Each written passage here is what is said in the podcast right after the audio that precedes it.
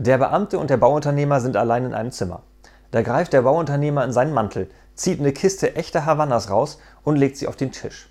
Meint der Beamte, Geschenke darf ich nicht annehmen. Äh, wieso denn Geschenk? Die Kiste kostet fünfzig Cent. Ach, das ist was anderes. Ich nehme zehn Kisten.